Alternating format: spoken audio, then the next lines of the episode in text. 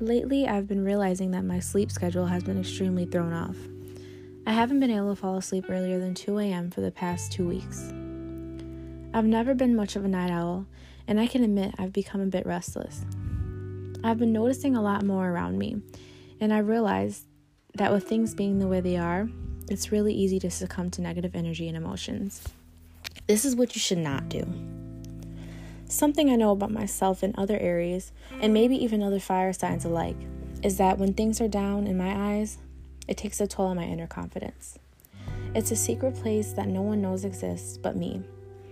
My outward persona never changes, but me, I feel it.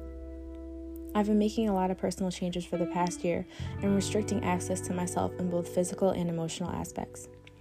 Being real, the distance can take a toll, but in the long run, it's all about knowing what you deserve. We cannot allow ourselves to enter into relationships where both parties are not being served. That's friendship and romantic relationships, family, jobs, anything. My ultimate goal is to become more spiritually rooted, and that's not just Bible story stimulation, that's exploring my own personal spirit, what builds it and what tears it down. I want to do things for a purpose and feel fulfilled by it.